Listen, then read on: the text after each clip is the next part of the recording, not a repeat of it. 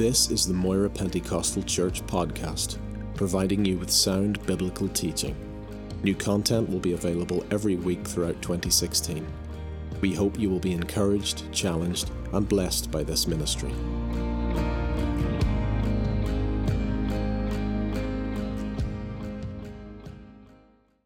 First Timothy chapter 4 and reading verse 8. For bodily exercise profits a little, but godliness is profitable for all things, having promise of the life that now is and of that which is to come. But godliness is profitable unto all things, having promise of the life that now is and of that which is to come. Uh, there's something innate, something inbuilt in every human being that ever wants to know is my life worthwhile? Does what I do make a difference to me or to others around me? In the great scheme of things, what I am doing or what I have done, has it been of any value at all? These are the questions that we ask ourselves. When it's all over, what of anything would have been worthwhile? Will my record for my life and my being, will it be rewardable? Will there be any sense of accomplishment and achievement when all is said and done? See, God made us all with purpose. He made us with potential. He made us to be able to accomplish, to create, to achieve, to contribute, to make a difference, to feel validated and rewarded, and to some measure, successful. But many look for these things in the absence of God. And so they strive and they stress and they strain to attain and very often they find that it's empty and vain and worthless at the end of it, and certainly not making it outlast this life. The Apostle Paul here tells us to set our course in the right direction, to make sure that our foundation is solid, to make sure that we have an eternal perspective all that we do. So he challenges us then to live a life that counts. That's the title of my message this morning Living a Life That Counts. Everybody, without exception, I'm sure, wants to make this life count for something or for somebody. Well, God has made us that way to make a life that counts. What was Paul's secret? He tells us but godliness is profitable unto all things. Godliness, living for God, making God in our lives front and center, making sure that in all that we do is best that we can, as far as we know, we're doing it as unto the Lord. We're doing our best to please the Lord and to honor Him in everything that we do. That's what it means to be godly, to put Him front and center, to make sure that the decisions of our life, the direction we're going, things that we're doing, things that we're saying, our aims, our objectives, our goals, all of that is God related. That's what it means to be godly, that God is the center of what we're doing and what we're thinking. Jesus said in John 8 29, I do always those things that please the Father. That was his heart, that whatever he would do, whatever he would say, would be pleasing unto the Father. And I think he succeeded in doing that. The Apostle Paul picks up on that in 2 Corinthians 5 and 9. He says, We make it our aim, whether present or absent, to be well pleasing to Him. He writes to the church in Thessalonica 1 Thessalonians 4 and 1. Finally, brothers, we instructed you how to live in order to please God, as in fact you are living. Now we ask you and urge you in the Lord Jesus to do this more and more. And now others be focused. Is what I'm doing, is my life pleasing unto the Lord? Is it counting for eternity? Is there eternal value in what I do? Paul writing again to the Corinthians in 1 Corinthians 10:31. So whether you eat or drink, now you're getting right down to basic living here. Whether whatever you eat or drink, or whatever you do, anything and everything you do, do all to the glory of God. So Paul couldn't get it, it couldn't be any more practical than that. Whatever you do, even what you eat and what you drink, whatever you do, do it all to the glory of God. Paul writing to the Colossian Christians, chapter 1, verse 10. And we pray this in order that you may live a life worthy of the Lord and may please Him in every way bearing fruit in every good work, growing in the knowledge of God. How I handle my finances, does that please God? The relationships which I enter into, do they please God? The way that I treat my wife, does that please God? The way that I treat my husband, does that please God? The way that I treat my children, is that pleasing unto the Lord? The way I conduct my business, does that please the Lord? The way I work for my employer, does that please God? Am I faithful? Am I dependable? Do I work in an honorable way? Does it please God? So, whenever we talk about godliness, that's what we're talking about. Getting right down to the nitty gritty of life. This is what makes it all profitable. This is what makes it count for time and for eternity. God wants us to live a life that counts.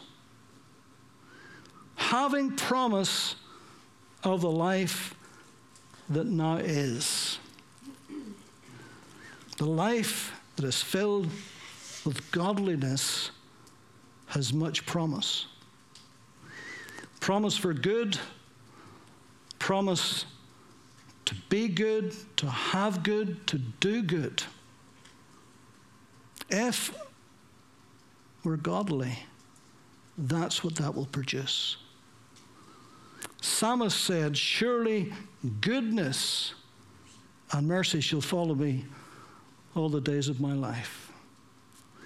And so God has made our lives purposeful, full of potential, and godliness is the key to it all. If you're living for Him, then your life will count.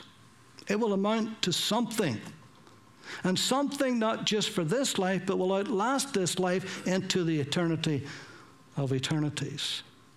Godliness is the key to the whole thing. That's what makes it add up, makes perfect sense. It has design, it destiny. Now, we're just, as believers, just not killing time waiting for the Lord to take us home. We're actually fulfilling the purposes of God by living a godly life in our day to day, daily living. Are you still with me? Yeah. This is godliness. And it pays to serve the Lord. It really, really does. It pays to give your life to Christ and allow Him to control you. See, that's a big issue with every one of us, isn't it? Control. We want to be in control. But God wants to control us. And we struggle with that, don't we? Ever since the Garden of Eden, we've seen that struggle of control. It's not that God wants to manipulate us, but God knows the best for our lives. He's planned the best for our lives. That's why He wants us to give the control of our lives to Him, because He knows what's best for us. One of the greatest lies the devil is ever going to tell anyone is that it doesn't pay to give your life to Christ, it doesn't pay to give your life to God. Do not serve God, for it won't pay. That's, in essence, what he tells people. You'll be reduced, you'll be diminished, you'll be disappointed, you'll be shortchanged.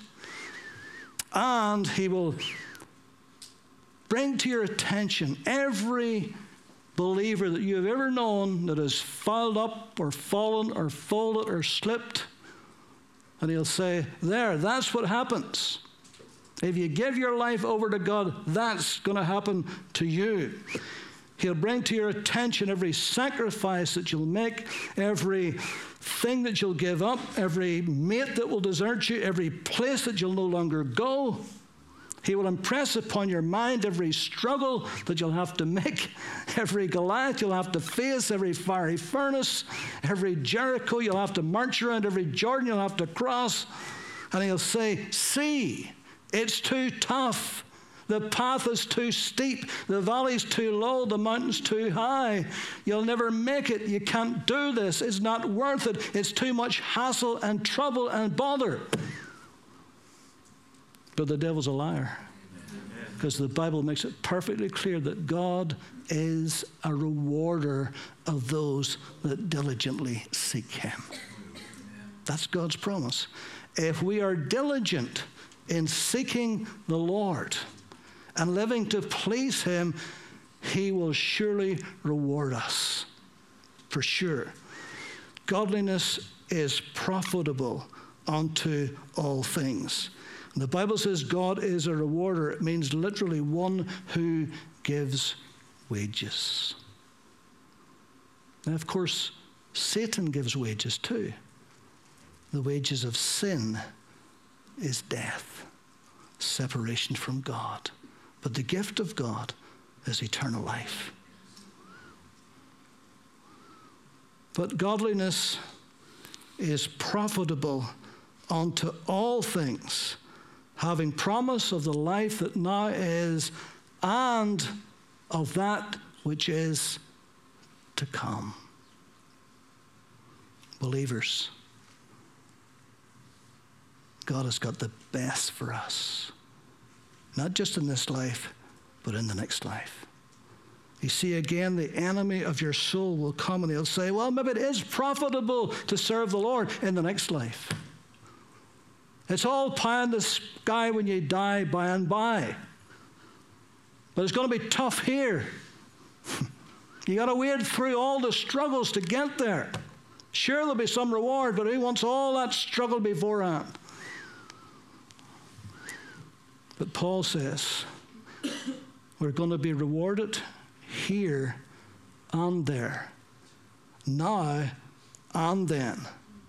Godliness is profitable by all things, having promise of the life that now is and of that which is to come.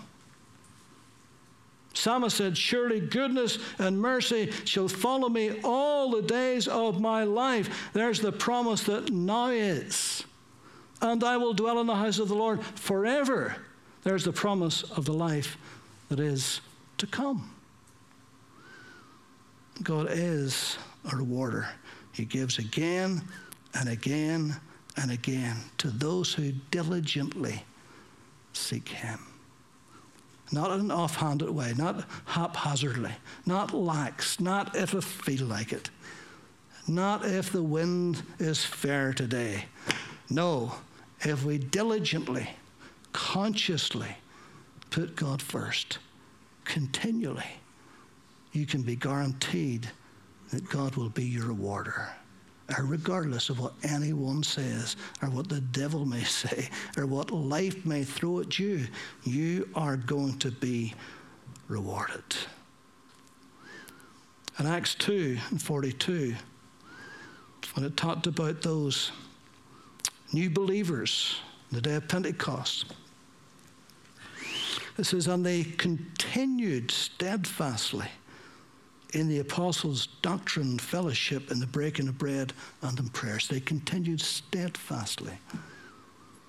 Verse 46 of Acts 2 So continuing daily with one accord in the temple and breaking bread from house to house, they ate their food with gladness and simplicity of heart. There was a, a continuous following after the Lord.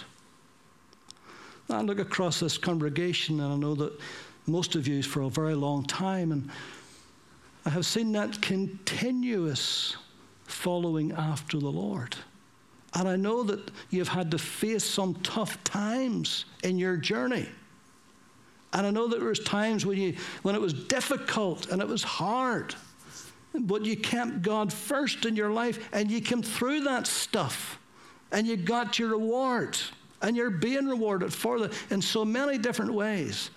God finds ways to reward his people.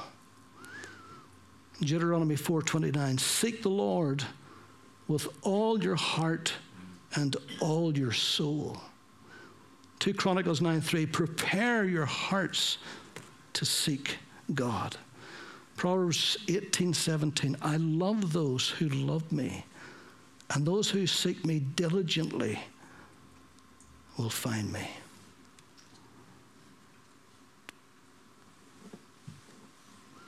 Your search and your seeking for God doesn't end when you find Him.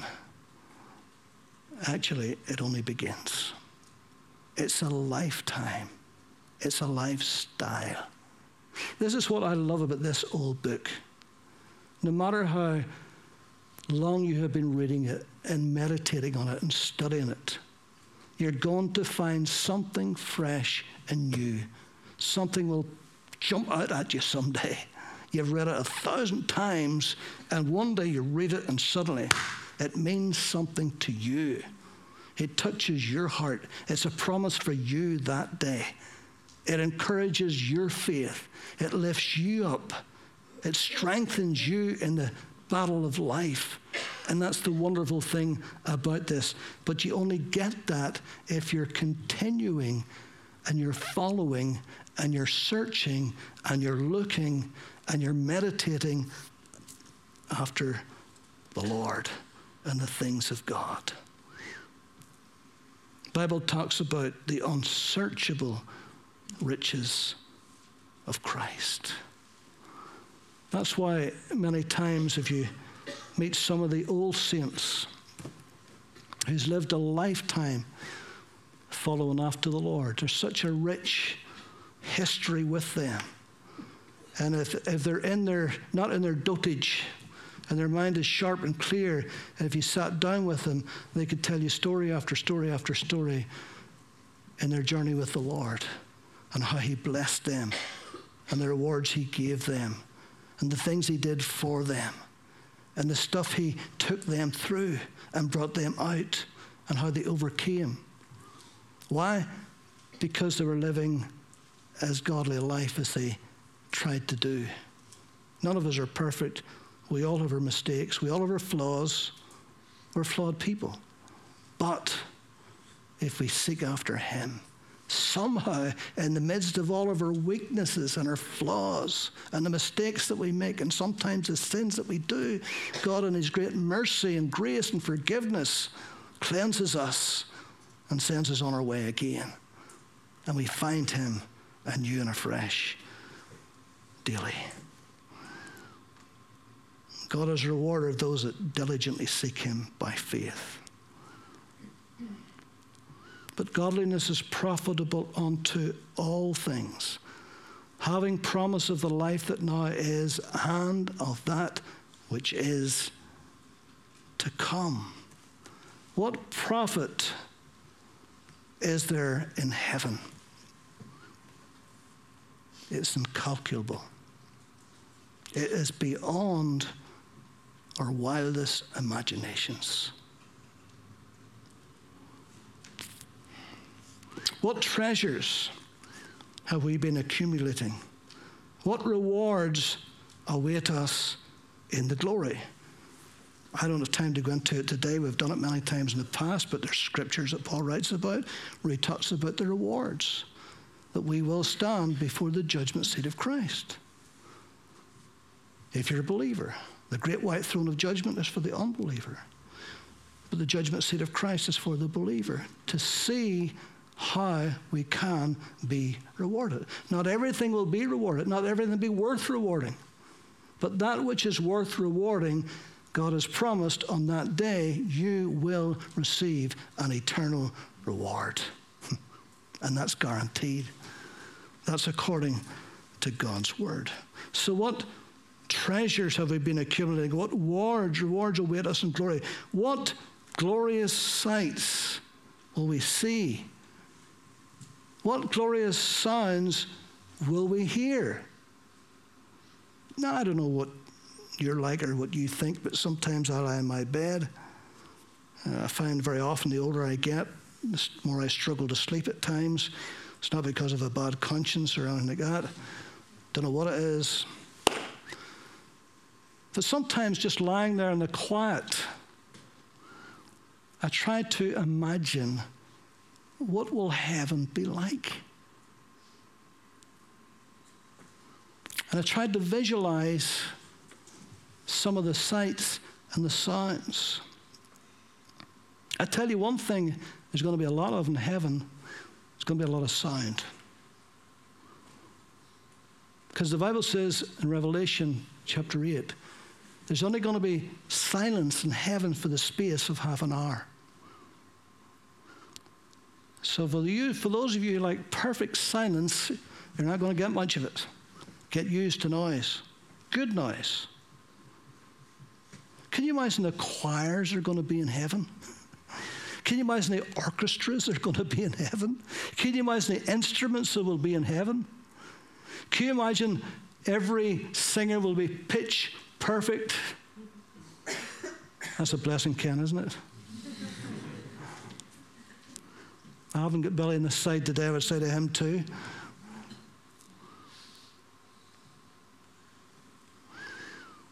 It's going to be wonderful.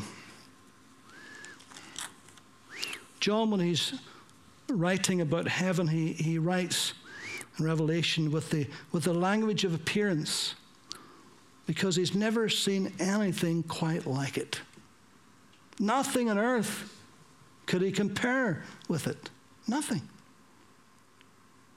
Never seen architecture like it. Never seen rivers like it. Never seen trees like it. That's exciting. Now, let me say this again because I keep repeating this from time to time. Every time I speak about heaven.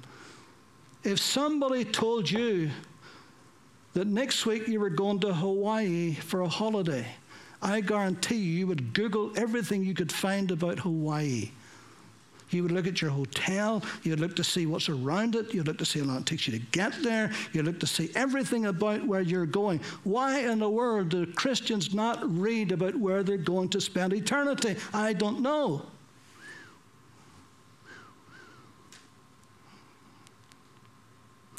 When was the last time any of you have read Revelation 21 and 22? Not a hand. it's amazing, isn't it? The place where you're going to spend all eternity, and most times we don't even think about it. Well, I do think about it. And the older you get, the more you think about it. I remember I told you years ago, I remember years and years ago, there was a wee man from Tandragee, a wee believer, lovely wee saint, and he was dying. And his daughter sent for me, says, Pastor, he wants you to come, he wants you to talk to him. He's a believer, he knows he's going to heaven. So when I got there, I says, What would you like me to do? He says, I want you to read Revelation 21 and 22. And I read it to him. And I never forget the look on his face. As I read it, he had a big smile. Why? Because he was imagining himself already there. he could see it. He had read it a million times himself, but he just wanted somebody else to read it, and he just lay back in his wee bed with a big smile as if I'll soon be there. Why don't we read it together?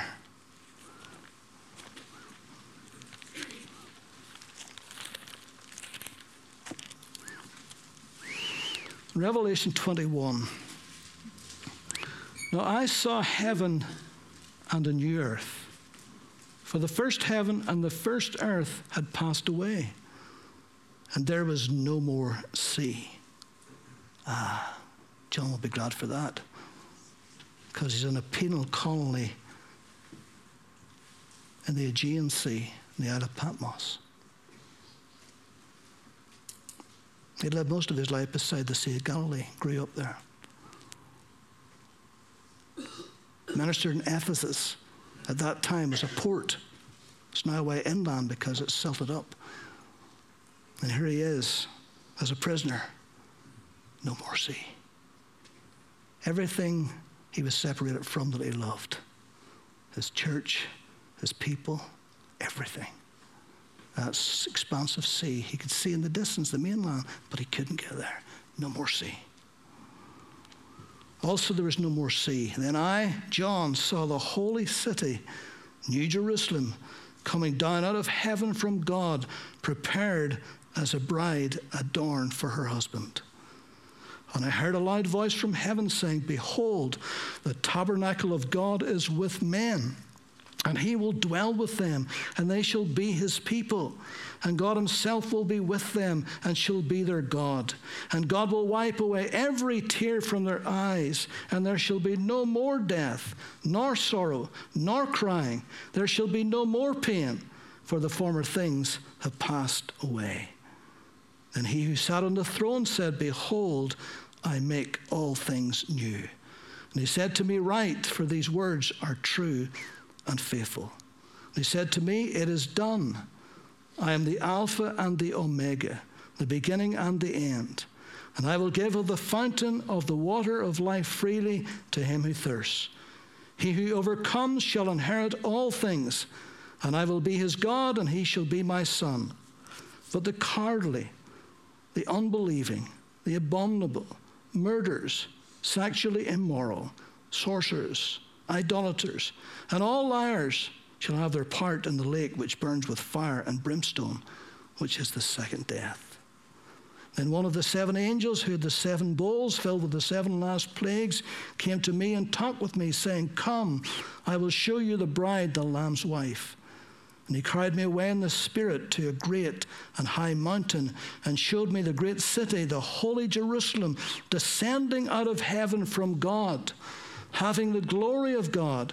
Her light was like most precious stone, like a jasper stone, clear as crystal. And she had a great and high wall with 12 gates, and 12 angels at the gates, and names written on them, which are the names of the 12 tribes of the children of Israel. Three gates in the east, three gates in the north, three gates in the south, and three gates in the west.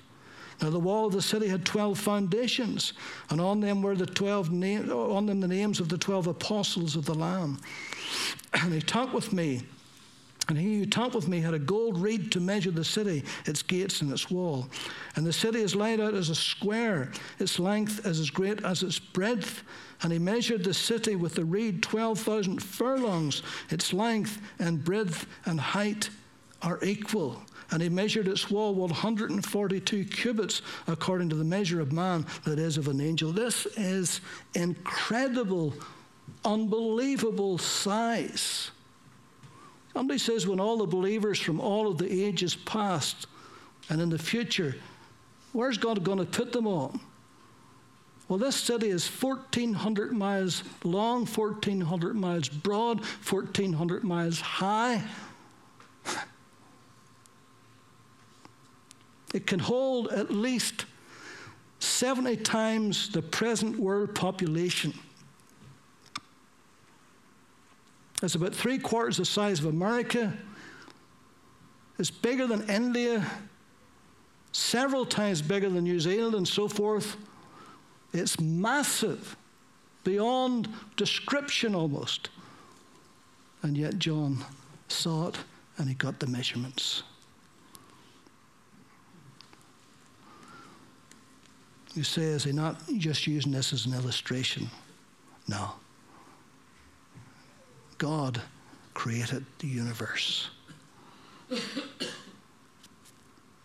God can create a little sun like ours that's over a million times bigger than the earth, surely He can create a city that's 14 miles square and cube.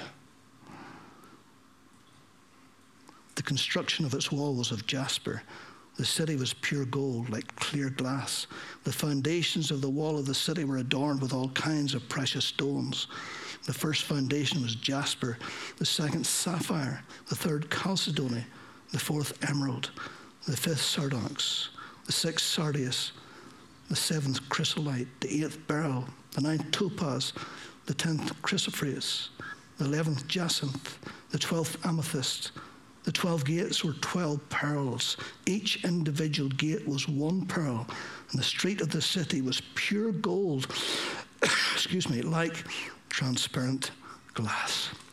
You can see he's struggling to describe what he's seeing because he's never seen it on earth. And I saw no temple in it, for the Lord God Almighty and the Lamb are its temple. And the city had no need of the sun or of the moon to shine in it, for the glory of God illuminated it. The Lamb is its light. And the nations of those who are saved shall walk in its light, and the kings of the earth bring their glory and honor into it. Its gates shall not be shut at all by day, because there will be no night there.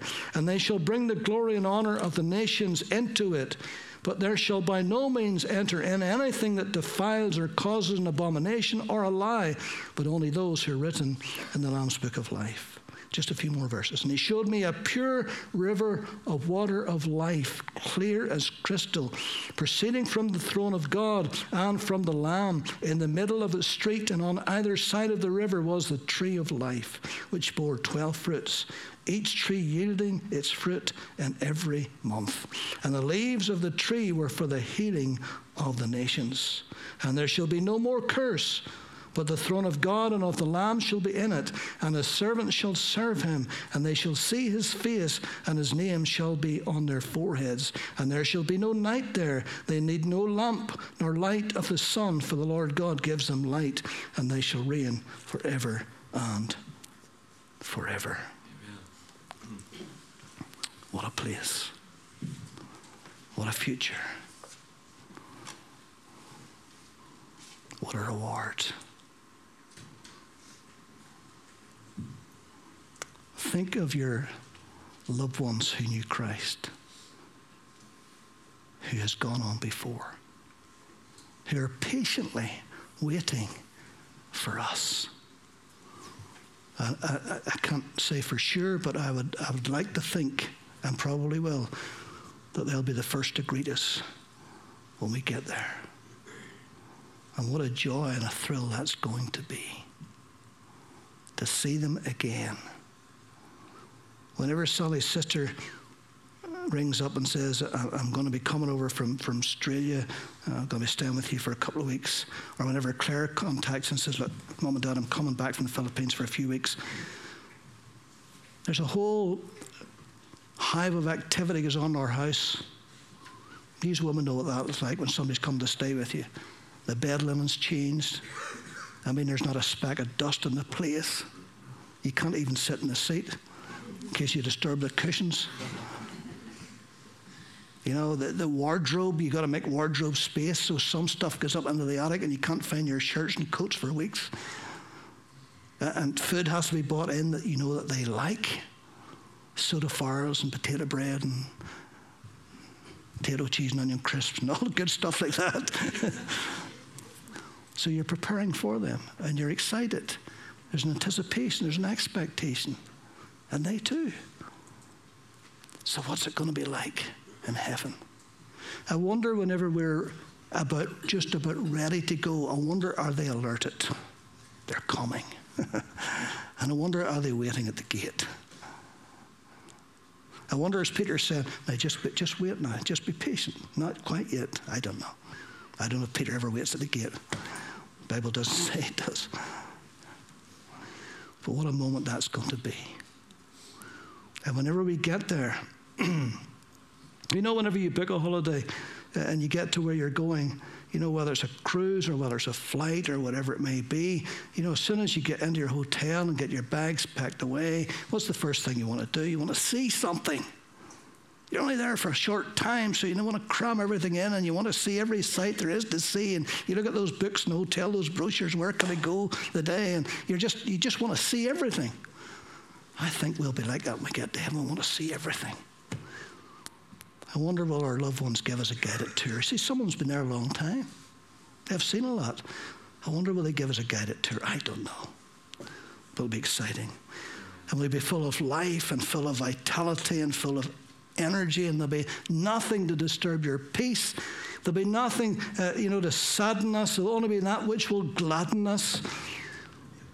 You know, this, this moment, and this brought it to my mind the other day. Sonny and I were coming out of the Rushmere, and it was a typical wet day, and there was a rainbow being formed. And Sonny said, Look at that rainbow's being formed. And then she says, Ah, it's a pity you can't see all those colours. and it's true. And she wasn't being sarky about that, but she meant that. Because I can only see two, or if it's very, very defined, maybe three colours at the most in a rainbow, and I can't tell you what they are. Ah, that was your big chance to say, ah. And not a shame, isn't it? But when you get to heaven, I'll see every color there is and technicolor, and I'll be able to tell you what every one of them is. Isn't that wonderful? Perfect vision, big, brilliant, so it will. By the way, there's only two rainbows mentioned in the book of Revelation. One is around the throne of God, and John says it's like an emerald. Whatever an emerald's like, that's what it's like. But I'll know when I get there, I'll see it, I'll know what it is and the other one's in Revelation 10.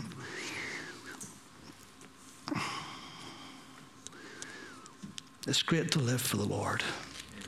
There is nothing better in this life than living for the Lord Jesus Christ. There's nothing to beat it. It cannot be beaten. It's the best. Ah. And you go through this life and you find that it's profitable to serve the Lord. And at the end it, it's only going to get better. this is not the best there is. This is a taster. The best is yet to come for every believer. And no wonder we love him. No wonder we serve him. Amen? And we're talking about heaven and what we'll see. But imagine actually seeing him for the first time in all of his glory in all of his splendor. You know, that's what he really wants us to see. That's what he prayed in his great prayer in John 17. Father, that they may see me in the glory which I had with you before the world began. Isn't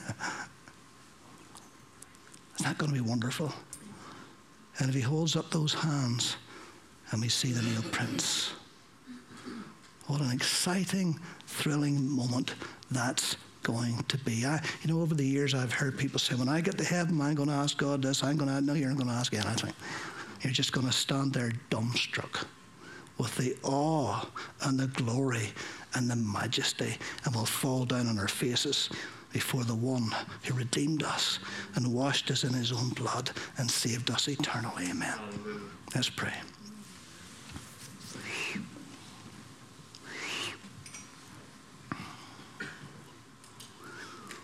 Lord, we're so grateful today for this life that you have given us.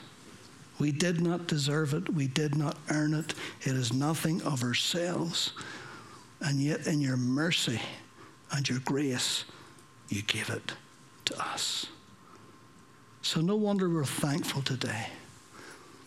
No wonder, Lord, we lift up our eyes and in our hearts and our imagination we see you, the one who died for us, the one who shed his own precious blood on that cross. And so, Lord, in these moments together as we're about to break bread at the table of the Lord, we thank you for this life that you imparted. We bless you for every reward you've given, for everything you have in store for the great future that's ahead, for the eternity of eternities, will ever live to praise you and glorify you. So we bless you and we give you thanks.